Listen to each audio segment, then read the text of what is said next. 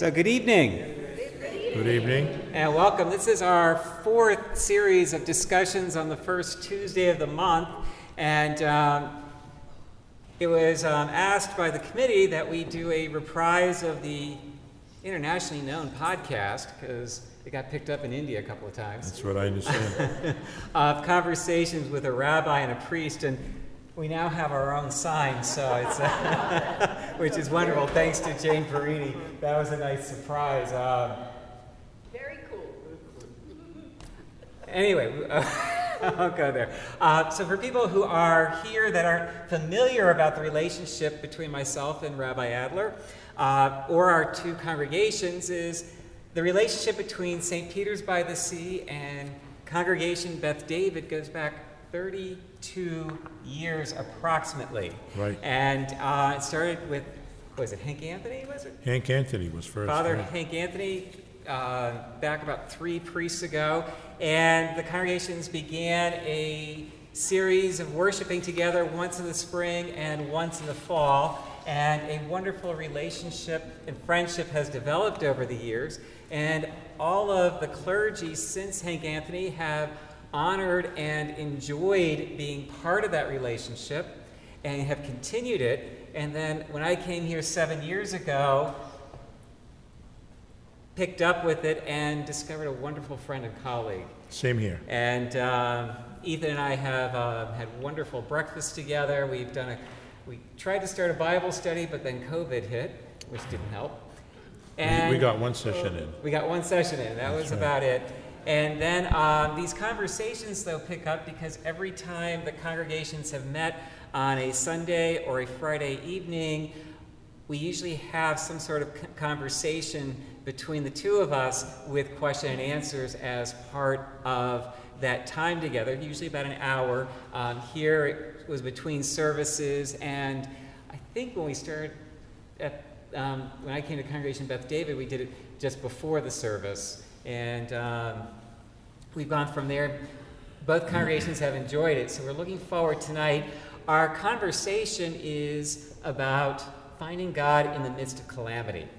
And um, before I get started, let Ethan just have a chance to introduce himself as well and say a few words, and then I'll get our conversation going. Terrific. I'm Ethan Adler. I'm rabbi of Congregation Beth David, just up, up the road a little bit.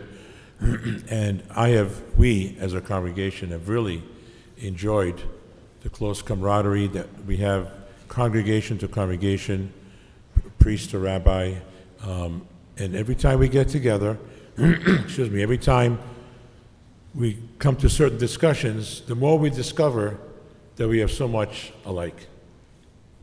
That even though we may have different paths, we all, all lead to the same place, which is an understanding of God and, and uh, acknowledging the power of God in our everyday life.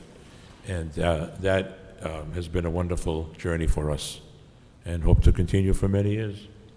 May God so bless that. There you go. So, our topic tonight is finding God in the midst of calamity.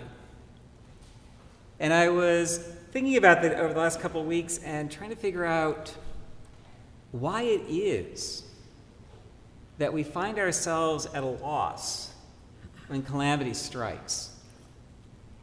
Now, I am a near extinct reality, and that means I was born actually as part of the Episcopal Church. Most people today join the Episcopal Church from another denomination. And if you ever poll most congregations, rarely do you find more than two or three members who are actually part of the Episcopal Church or were born into it. So I was born and baptized in the Episcopal Church and grew up within it. And for most of my youth, learning about God and Jesus came out of Sunday school. And it was all just so rosy.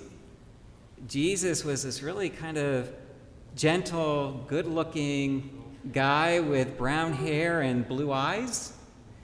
And Mary was always so clean and tidy, and everybody in our little Bible storybooks looked just so happy and well fed, and everything was so joyous. Which was nice when you're a child because it gives you that sense of safety and security, and what you're told is that God will take care of you. He's your heavenly Father. And just like my wonderful earthly father, he too loves me and takes care of me. I also learned something else about God that God is omnipotent, all knowing, and in charge, and has control over everything.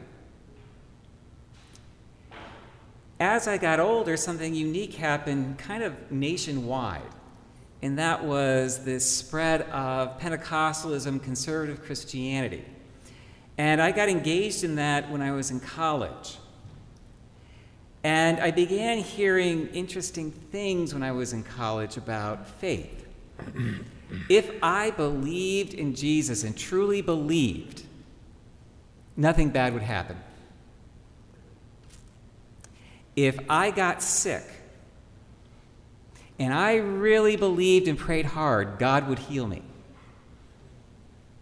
If my parents or somebody I knew got cancer and I believed that they would be healed, and I prayed hard enough, they would be healed. Another part of that teaching was that if I got sick and I was a true believer, that somewhere in Scripture, and there's always this reference to Scripture, but they never kind of told you where to find it. But in Scripture, it said that God has guaranteed us 75 years of life. And if that's not going to happen, then you just tell him that's what he owes you.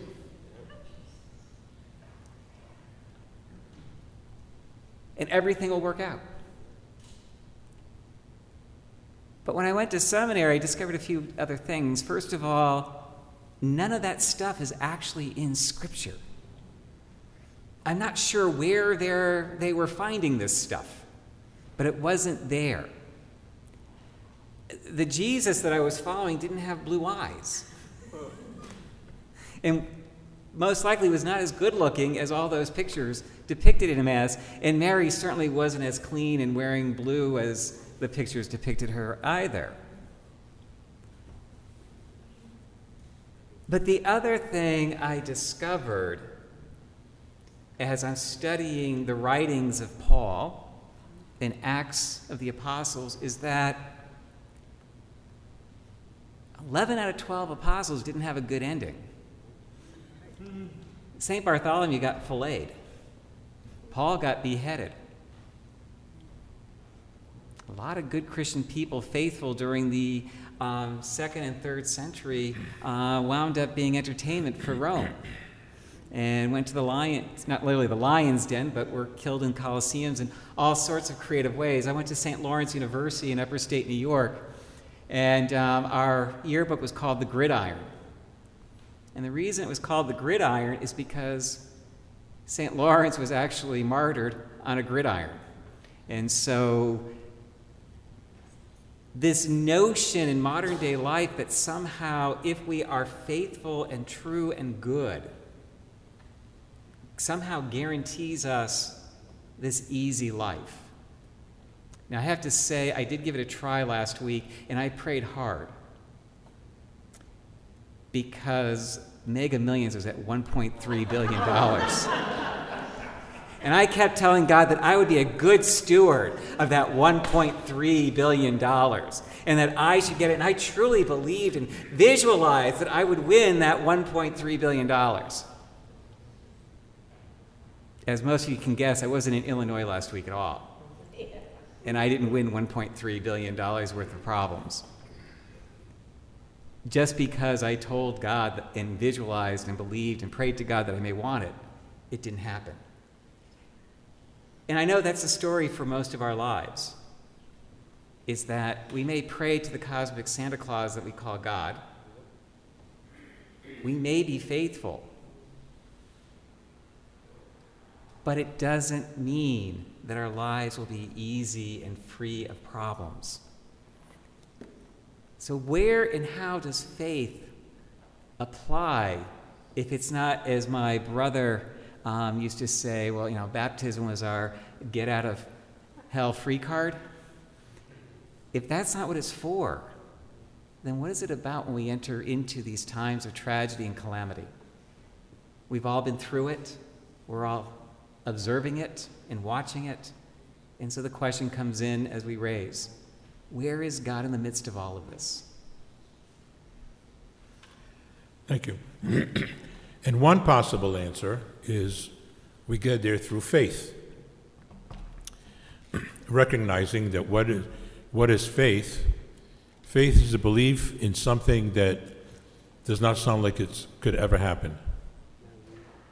You, somebody is very sick, and you pray because you have faith that somehow the person can pull through. Um, there are challenges that come to our lives. There are challenges that comes to our country, challenges that come to the world, and we ask, where is God? And I think one, one journey towards that is this notion of faith, this belief that even though it doesn't look like it's going to happen, you still carry that, that belief. I saw a recent acrostic one day for the word faith forwarding all issues to heaven. So um, that, is, that is to us what is, what is faith. But just like praying doesn't guarantee anything, faith doesn't guarantee. However, it gives you, or gives people that sense of strength that says, even though Red Sox are losing 22 to nothing to the Yankees in the ninth inning, somehow they're going to pull it through. Okay? Faith gives us the notion that the ultimate source of the universe is not necessarily the cause of issues or the solver of issues. Because if we only adopt that stand, every time God doesn't solve an issue, we'd say well, this whole thing is fake. You know, a plane is going down. Why didn't God change the laws of gravity? could do that easily. Right? So we come to a, a different types of, of a notion that says God is not necessarily the source of evil, but God is a source of strength to be able to deal with the evil.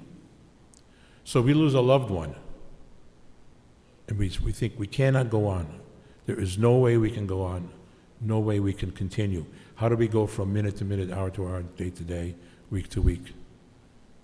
Well, if we blame God and say, look, I prayed to God every day for the last two years to heal my whatever it is, and it didn't happen, so what's the use of God? But if you have a semblance of faith, you, you may understand that it was God that not only gave you the strength to survive those two years, but will give you the strength to continue and, and live on. Faith is something that that gives us that extra energy, that extra buoyancy that says, even in the face of calamity, somehow, somewhere, I find it beneficial and strengthening to believe that if not all of it can be solved, perhaps some pieces can be solved. Now, faith, faith is, uh, is an interesting word. Um, I don't think it's something you grab onto right away and say, okay, yesterday I had no faith, today I have faith. I don't think it works like that. I think it takes time to develop and, and to understand. It's not a single moment, it sort of evolves. When you come to a point that says, you know what, I'm going to hold on to that faith because what else am I going to hold on to? Faith provides a path for us a path for us to find, to find things, to find meaning. Look, if I'm faced with some challenge, all right, and I'm challenged. I don't have to have faith. But if I have faith, it gives me that extra, that extra boost. But faith has to be real. Faith, I'm reminded of a story of a small village facing incredible drought. And one day the preacher says, I want everybody to come to, to to our little church. We're all going to pray. We're going to pray for rain. But only come if you have faith. If you have true faith, I want you to be there.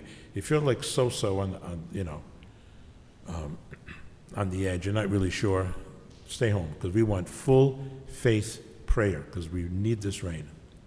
So as people walked in, he would say, "Do you have faith?" Yes, I do. Do you have faith? Yes, I do. Well, they all sat down and they prayed for like an hour and a half. And he says, Well, we've done all the best we could. All of you said you have faith. They said, Yes, we do. All of you said you have faith that through prayer we can bring rain. And they said, Yes, we do. Then he looked around and said, Why did only two of you bring an umbrella? so faith has to be faith has to be real. Um, there is a a song that is sung, um, somewhat Holocaust related, but not necessarily so, and it's called Anim. I'm not going to sing it. Ani Ma'amin. I believe. And the two lines really speak a lot about faith. He says, I believe with true faith in the coming of the Messiah. I believe in true faith that the Messiah, whoever he or she or it is, will come and the world will become like heaven. But the second line says, even though the Messiah tarries, even though he's not here yet, I still believe. I still believe. So, to me, faith is something that gives you strength. It doesn't cost anything, but you really got to truly believe it. Um, the prophet Jeremiah offered us a lot of interesting. I'll just read you a couple of verses from the prophet Jeremiah. He witnessed the destruction of the temple. Now, at one point, the temple in Jerusalem, built by Solomon, was the envy of the world. Beautiful temple. People would go there all the time. It was great. And then, about 200 years later, the Assyrians came in from the northeast and destroyed the country, destroyed the temple. A lot of people were killed, people were taken into exile. It was just a horrible thing.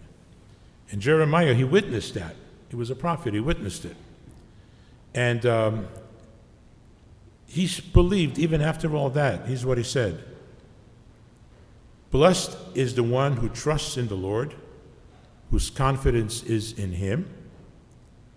And he also said, Hear me, heal me, O Lord, and let me be healed. Save me, and let me be saved, for you are my glory.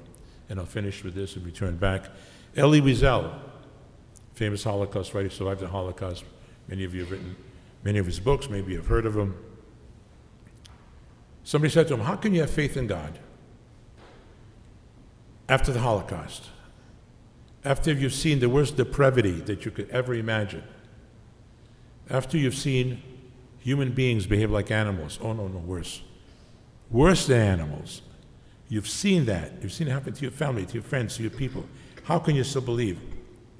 And his response is overpowering, I think. He says humans must have faith in something.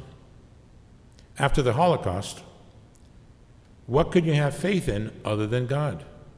Not the government, not the military, not the industry, the only thing that's left to have faith in is in God. Let that sit for a minute.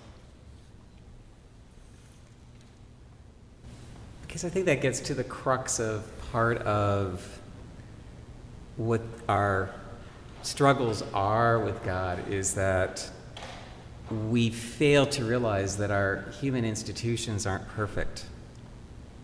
And as a Christian people, we strongly emphasize through the Apostle Paul that God gave humanity free will.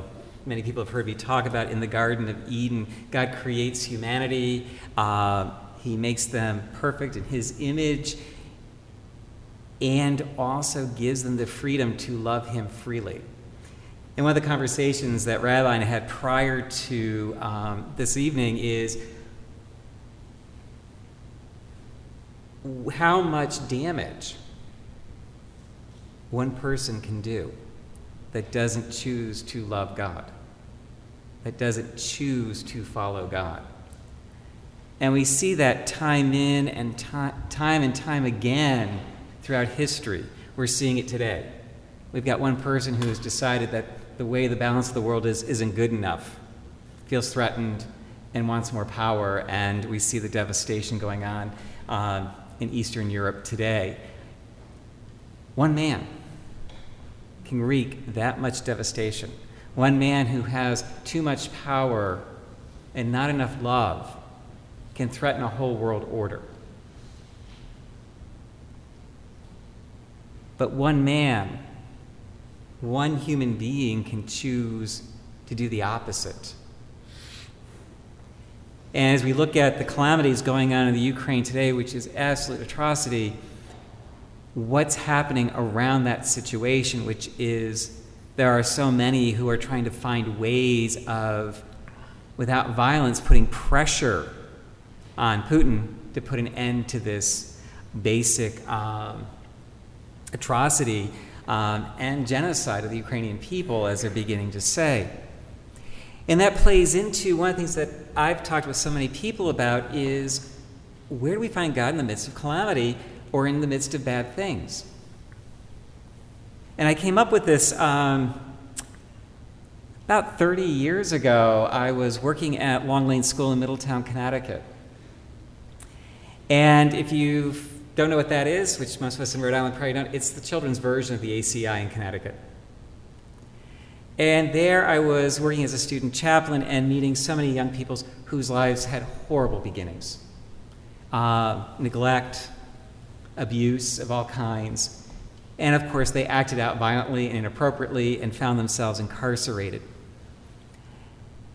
And in the midst of that, I had to ask God, where are you in these kids' lives? Because here I was, this very fortunate individual. I had a Yale degree, I had a St. Lawrence degree. I grew up very comfortably and safe in a very nice upper middle class home, and these things did not exist in my neighborhood. But there were over 200 young people incarcerated, all of whom stories kind of followed the same themes. How had God, or why did God abandon these kids? And how did I get so lucky to have found God and had God there for me in terms of the lottery of my family? And I remember through that summer, one of my prayers was very much that is, God, where are you? And why have you abandoned them? And towards summer end, it dawned on me look around. I'm all over the place. And what I realized God was telling me is God was present in almost all the line staff people, those who took direct care of those kids, because they absolutely loved those kids. They looked after them, they took care of them, they provided them to make sure they had food when it was time and could follow the line and they really were there for them. The depth of their care was huge. And I began to realize that, to my surprise, I was part of God being present to them. It wasn't a great gift. But somehow, like Isaiah or Jeremiah, God had sent me there for that summer. And for the 10 years I worked in children's protection in Connecticut, I kept realizing in all the darkness that I saw, God kept sending in almost an army of people. Between foster parents, DCF workers, um, facility workers at, for the residential facilities, where these kids, if they weren't finding love and care in their biological homes, God was providing through all of us. It wasn't the best substitute. And for one kid to whom I was the parent at 27, 28, it's like, it's a poor substitute. But there was God. So I often tell people when you're in the midst of calamity, one of our problems is we look into that heart of darkness. God isn't in the darkness. I tell people look up. Just like the sun coming over the horizon to break the darkness of night, the light of God shines in from the edges and oftentimes shines in through others who are working on God's behalf to care and lift us up in our times of darkness and calamity. I see that going on in Europe today. I see that often happening here in day to day life. So, where is God? God is within us, those who choose to follow and love. in Christianity, we say we believe in an incarnate God. That's Jesus of Nazareth. What that incarnate God is today is incarnate that he that God resides still on this earth in terms of the body of Christ. And the body of Christ is made up of those who are part of the church, the followers, those who choose to act as conduits. It is through us that God continues to be present, even in the hardest of times of calamity. Faith gives us, gives our perception a lift. Many times we see things we don't really, we think we understand, then we realize we don't. And we see God working in mysterious ways, in ways in which we did not understand, such as the stories you're told. I'm going to read you just small, very, very, very small article. A gal named Corrie ten Boom. She was in a concentration camp during World War II and experienced things we can't even imagine. Yet, she held on to her faith, and she sometimes led worship services within the barrack, a barrack that was infested with fleas. The flea bites were very painful. And she couldn't understand why the Lord allowed that. After all, I'm gathering people to pray. Why infest us with fleas? I mean, it doesn't seem right. Many years later, after she was able to be released from the Holocaust, she learned that the guards did not interrupt their worship services because they were afraid of the fleas. So, in that sense, she just didn't quite quite understand. I mean, faith faith is with us even at the most critical times. I remember a story, you may have heard the story before of a, a couple that goes in, on a cruise ship something happens, the cruise ship breaks up, and there they are, they find themselves in the middle of the night, both he and, her, he and, and his wife are holding on to a wooden plank, middle of the night. And she says, oh my God, this is it, it's over. He says, honey, you gotta have faith, they're gonna find us. She says, look, it's the middle of the night, nobody knows we're here. I don't know how many sharks are already at our feet. I don't know what's gonna happen. He says, honey, you need to have faith that it'll work out. She says, I understand. I understand you. We're like moments away from death, and you still have. How can you have such faith? And he says, Well, do you remember where we were Friday night or Sunday morning? We'll say that way. Yes, we were in church. And what did we do in church? She says, We prayed. And what else did you do? Did we do? And she says, Well, I remember, I guess we pledged $10 million to the church. And he said, Don't worry, they'll find us. so faith, faith, faith is kind of important. Let, let's, um, let's see what other people have said about faith. I'll just have a few. Plato, of course, we know, we know him. He said, If we are twice armed, we are twice armed if we fight with faith. Faith gives us that extra strength. Susan Taylor, who was editor in chief of Essence, said the following Seeds of faith are always within us, as you mentioned, but sometimes it takes a crisis to nourish, nourish and encourage that faith. So sometimes it takes, takes something significant to get the, the faith seeds working. And um, Henry Ward Beecher was American Congregational minister, said, Every tomorrow has two handles. We can take hold of it with the handles of anxiety, or we can take hold of it as in, on the handle of faith. So I think what it also comes down to is that we we have a choice, and the choice that we have is do we want to develop and encourage and nourish that faith so when things happen in the world, when it looks like there's just no tomorrow, um, that, that notion of faith really, really gives us a lot of strength. I recall the words of a very religious plastic surgeon who said, at one time or another, we all need a faith lift. Oh. Ah. but we do. I'm done. Okay. it's a hard one to Gotta follow. follow? I like the idea of the faith lift, though, because I think we all, it's part of what we gather in community for, Right, is a weekly faith lift. right. Because together, as a community, we support one another through the hard times and remind each other that we're not alone in it. I think that's one of the glorious things about uh, being part of a faith community, is people who share our values, who understand that which we worship, um, are able to support us and be there beside us um, in our darkest times and help and basically hold our hands through it. And that's really what faith community is about. And I was also thinking, as you're talking about, um, last month we had Dr. Jean Miller, she's a thanatologist. Um, and she talked about one of the issues of faith, especially among those who are dying, is that faith gives us hope in something greater and beyond us.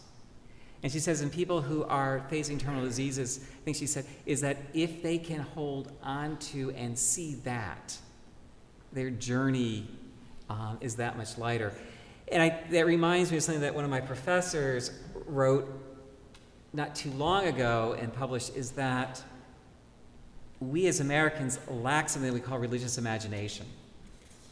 And what religious imagination is, is the understanding that things on this earth can be so much worse than they are, but they can also be so much better.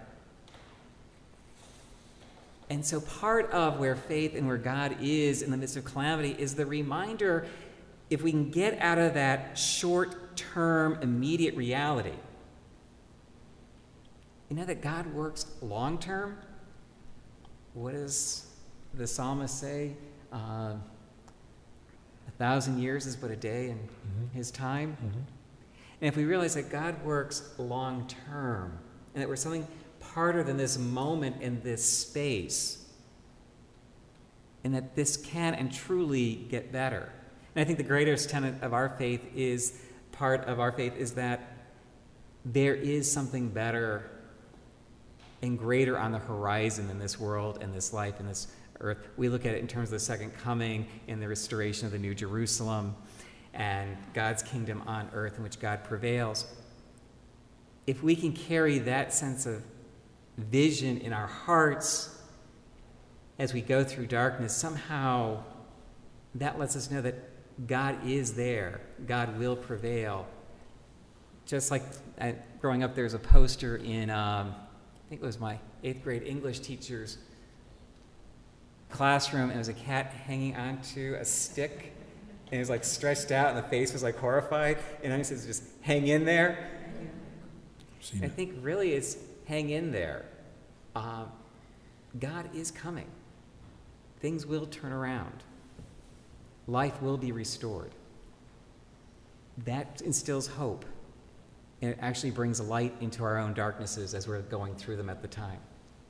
I think if we have the ability to perceive beyond what is seen, I think that can also engender engender faith. Because so many times we, we see things we don't really understand, and so we say, "Oh, you know, God is absent, or God is useless, or whatever," because we don't really understand the end times.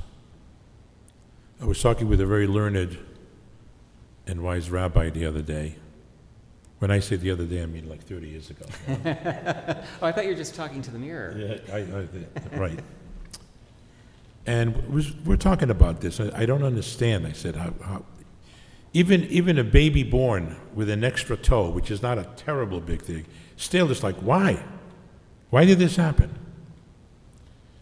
And he said to me, I want you to imagine that you passed on, and now you're sitting in a big hall and God says, I've videotaped your entire life. Everything that happened to you. Everything, everybody you came across. All the good things, all the bad things. I videotaped it. And I'm going to show it to you. And you'll be able to see it from start to finish. And I'm also going to explain why certain things happened. Are you going to reject what God said, or are you going to say, Oh, I see. I, I understand now. I understand. And, and I, it might be true, I hope not to find out for a long time, but um, perception, I think faith and perception sort of go, go hand in hand. I'm reminded of a story of a father, he's walking with his six, seven year old daughter, and they're in a park somewhere and they're having a good time. And uh, all of a sudden, the daughter notices a vendor and he's selling apples. She says, Daddy, can I have an apple? He said, Sure. So he walked over and he bought two. He gave her one, and then she grabbed the other from him. Got two apples in her hand. And all of a sudden, his mind started to wonder, like, what, what's going on? She takes a bite out of one, and then she takes a bite out of the other. And he's looking at her saying, Boy, did I miss the boat on teaching her about sharing and about being kind to people and not being selfish. Oh my God, this is terrible, right? And a couple of seconds later, she holds up one of the apples and says, Daddy, you take this one, it's juicier. Right? So our perception, I think, relegates, relegates our faith. And um, in our tradition, we go back to the Psalms to Isaiah, to Jeremiah, people who have witnessed a lot of terrible things and somehow maintain, maintain their faith. I have relatives who have gone through the worst of the Holocaust and still observe a very ritualistic Judaism. They still go to temple, they observe the Sabbath rules, the kosher rules. They just, they just never lost their faith, just held on to it. If I may, I'd like to read part of uh, Psalm 27, which is a great, if, if you're ever, ever sort of in need of a little, of a little jump of faith, this Psalm 27 is really great. I'm just going to read um, a few verses of it. It's a lot, lot larger than it is. The Lord is my light and my salvation. Whom shall I fear? The Lord is the stronghold of my life. Of whom shall I be afraid? When the wicked advance against me to devour me, it is my enemies and foes who will humble, stumble, and fall. Though an army besiege me, my heart will not fear. Though war break out against me, even then I will remain confident. For in the days of trouble, he will keep me safe in his dwelling. He will hide me in the shelter of his sacred tent and set me high upon the rock. Then my head will be exalted above the enemies who surround me. Though others may forsake me, the Lord will receive me. I remain confident of this. I will see the goodness of the Lord yet in the land of the living. Wait for the Lord. Be strong and take heart and wait for the Lord. And I think that those words uh, gives me a tremendous amount of strength to be able to to face things. Um, and, and, and faith in the universe, faith in ourselves, um, can really, really be, again, as I said, a stronghold. 25 years ago, almost to the day, my first wife passed away. She struggled with asthma all her life, and on this particular night at 8:30, she was fine, and by 10 o'clock, she was gone. So there I am with my two kids in the hospital, saying, "How the heck am I going to get through this?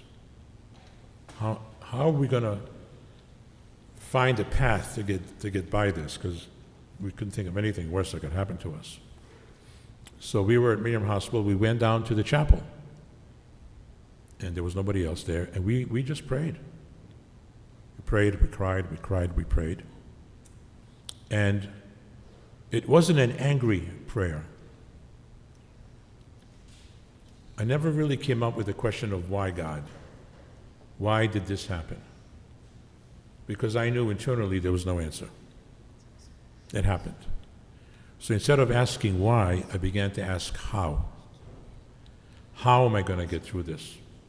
How am I going to give my daughters enough strength to get by? How could it be that someday I may still find joy in life knowing that the love of my life was gone? And I have to be honest with you, I, had, I, I really had a lot of faith. And I put a lot of it into this faith that somehow some way, we would survive, we would find a way to, to continue with life, and that we would again find happiness, which, which we did, which we did. And, but there, right in the chapel, is where I, I really understood, really understood what faith was all about. So I think our words tonight, or at least um, from my side, I think from yours as well, is faith in God is not the ticket out of hardship in life. It is, however, that support that gives us hope, that allows us to look for light in the midst of darkness and know that it's going to be there.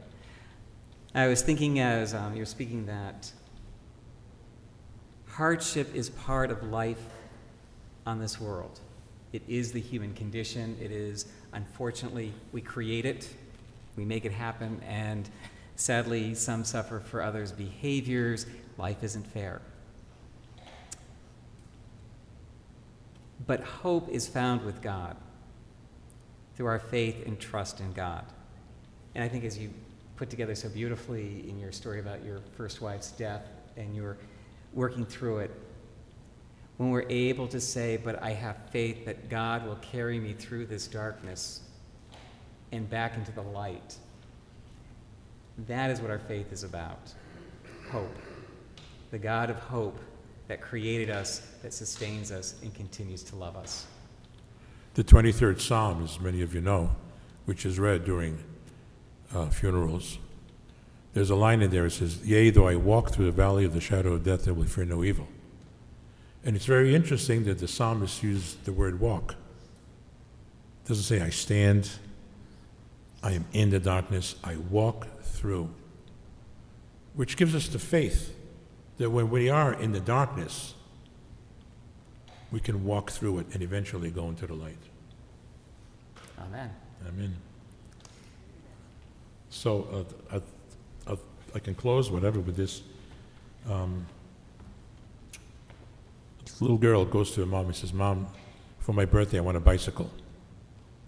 Mom says, Well, we don't have a lot of money. She says, Well, it's going to be a month. My birthday is a month from now, so every night I'm going to, before I go to sleep, I'm going to pray to God to give me, give me a bicycle. And her mother doesn't want to disappoint her, but she also wants to be a little realistic, and she says, Well, yeah, that's a good idea. Go ahead. Well, her birthday comes, and she says to her daughter, I guess God didn't give you your bicycle. And her answer, I think, summarizes all of us. Her answer was, Not yet. Not yet. Not yet. Not yet. It will be there. So that's sort of the conclusion of our remarks for this evening, but I do want to open up the floor for questions for us. Uh, I do ask people to use this. I call it the Oprah mic. Bring it right up to the face so that we can hear you. Uh, and I do want people to know that our recording is going if that makes you nervous. Uh, we do hope to put this up on our podcast site, which is found on Spotify and Apple Podcasting, um, as well as multiple others. So, uh, floor is open for questions. And or comments. start over here. I'm going to ask you to pass this to the next person who raises their hand.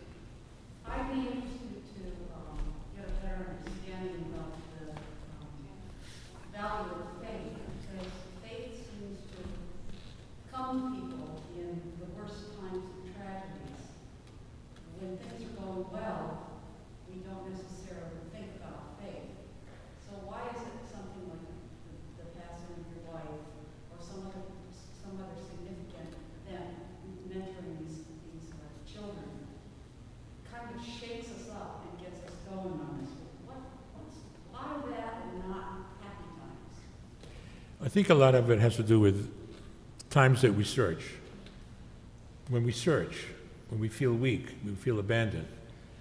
Again, if I'm watching the Red Sox and it's, it's, it's the ninth inning and they're up by 20 runs, it doesn't call on me to have any faith. Unless they're playing the Yankees, then you got a lot of faith.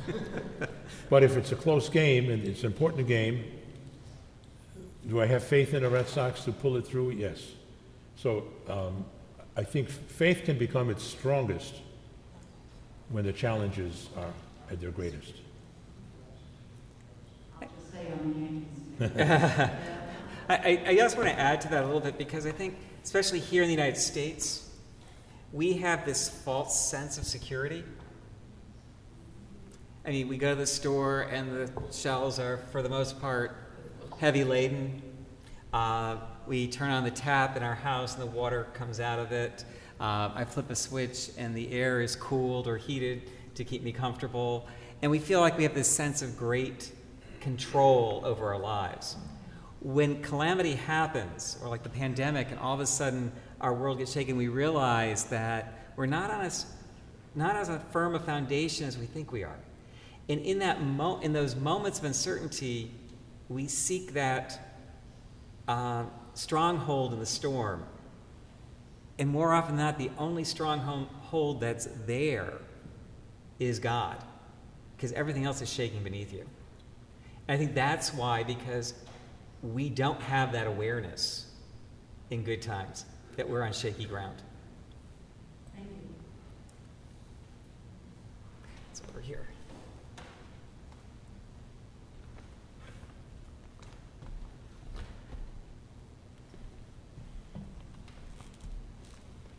I have a comment, not, not a question, and that is that sometimes in the face of calamity, um, we strengthen our faith and we can find God through the little bits of light that come, I don't want to call them silver lining, but the little bits of light and the little bits of goodness that might come through that calamity.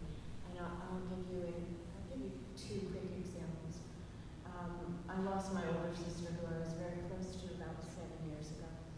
And even though it was devastating and I did the why her and I did the bargaining, you know, give it to me instead and all of that. And we were living in Cambridge, Massachusetts at the time. And when she died, I looked around and I went, oh, people, she was in her late sixties, people in their late sixties can die. And we took stock of our life. I retired and we moved down here because we had my daughter and our grandkids down here. And so that, that was the little bit of goodness. I mean, you can call it faith, you can call it whatever you want. But something good did come out of the calamity that I faced. And Ethan knows this. I, I have a daughter in California and she just went through major surgery. And I went out there for a month to take care of her. We've always been friends, but something happened in that month when I took care of her. I mean, we found closeness and a love, a, a strong love that we had kind of let go for a while. So, and she, you know, she healed and she's fine. But it was a calamity at the time and something good, some light did come out of it. So you can call that faith, you can call that belief in God, or just seeing the light. The light in the midst of the darkness. Uh, where that where I got that image from is when a friend of ours lost her husband to cancer, and she I was going through the receiving line, and she pulled me aside and said, "My prayers weren't answered. He didn't heal him. You know, where is God?" And I wrote back to her. She was the head of a dance studio that her kids went to, and I said, "Look at all those children that surrounded you." And surround you, and all those parents, and all those meals that came in, and realize yes, it's hard. You lost your husband, but God hasn't abandoned you. All those kids that smile and give you hugs every week and carry you through, and all those parents who've loved you, that's where God is right now. Look to that light. Sometimes we don't see the gift of God when we're faced with stressful situation. I recall a story of this high-powered businessman. He's late for a meeting. And he's driving around the parking lot. He can't find anything. He says, "God, please, I need, I need a parking spot. I'm late already. God, please help me." Then he sees one open. He says, "Oh God, never mind. I found one." Yeah. Other, others, que- yes, Behind, Liz, behind you is Liz. Liz to Liz. Liz to Liz. I would just like to follow up with what Amy's person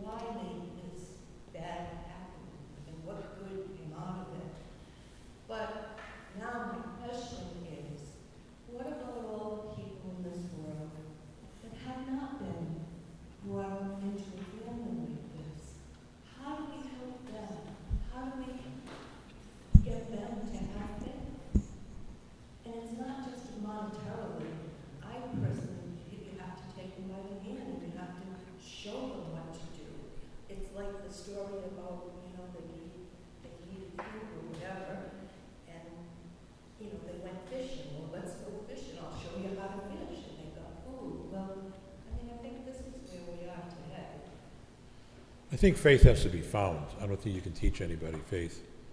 And I think it's just, it's, it's a product of, of living a certain way. My grandmother could take a rotten peach and find at least one slice, they'll be okay, you know? So in calamity, she could always find something, something that was good. Um, it, it's a perception that opens our eyes that says there's more to, there's more to this universe than what we can see. There really is a lot more. We just can't take it the way, you know, take it for granted the way it is. Um, and so faith, again, gives us that opportunity to say, you know what? I'm not really sure why this happened, but I need to find a way to survive it. And one way to survive it is, is to nourish my sense of faith that says, somehow, in some way, there is goodness in this. And I can, I can very quickly go back to the story of my wife. What, what she died from was an asthma attack. It just happened, like I said, 8 o'clock she was fine, 8.30 she started having issues, and by 10 she was gone. Well, there's nothing good about death, of course, but what was good about it is that it happened when she was home. She was not driving in the middle of the day, heaven forbid, hitting somebody or having my kids in the car. As bad as it was, it could have been a ton worse. So, nothing I can prove, but I have faith that somehow, somehow, if God knew this was going to happen, maybe he or she had it had a hand in it that said, "I'm going to find that that good piece of peach." Time for one more question. So I got one. In the back. So I don't mean to take the last one. Oh, we'll see. We'll see how long yours takes, and we'll go to the next one from there. Because I think some people are getting ready to say uh, we need some cushions here. I I have more comment than a question. When I came here, I thought that, because we were talking about finding God in the face of calamity, I thought there would be much more of a definition of God and a relationship with God. And I'm finding in the discussion that that's not what it's about at all. It's, it's about finding meaning as we face calamity. Uh, It's different. Uh, Very, actually very encouraged by it. I think it's Very. I didn't. I list. very encouraged. Okay. I, I, I find that it's, it, it fits me better. Mm-hmm. One more back. And we got one more way in the back.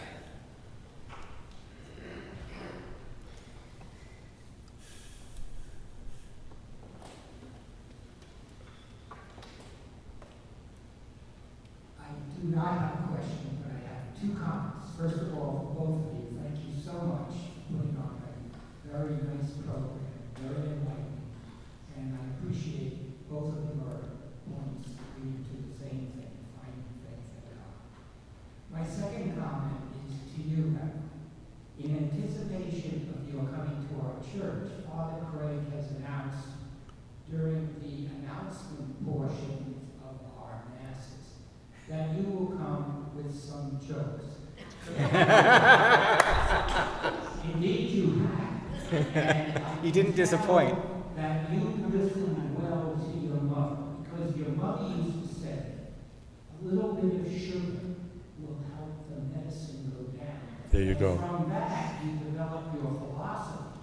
A few good jokes help the religious blessing go down. There you go. There you go. Good faith. So before we break for refreshments, which will be taking place in the parish hall right through this door, Rabbi, will you close us with prayer? Sure. Baruch atah Adonai Eloheinu melech. Blessed are you, Lord our God, King of the universe. Shehecheyanu, who has given us the kind of life that we want, V'kiy'manu, and has kept us strong, kept us stable. V'higiyanu, and brought us, brought us to this wonderful meeting, wonderful gathering of people of God. And to that we all say Amen. Amen. By the way, I may, I may want to just add one more thing. The Hebrew word Amen, Amen, Amen, means I believe. So if somebody says something and you say amen, it means you believe. The Hebrew word for faith is emunah, same, same root. Same root for I believe to faith, which means the only possible way to get to faith is by believing it. And to that we'll say amen. Amen. Thank you.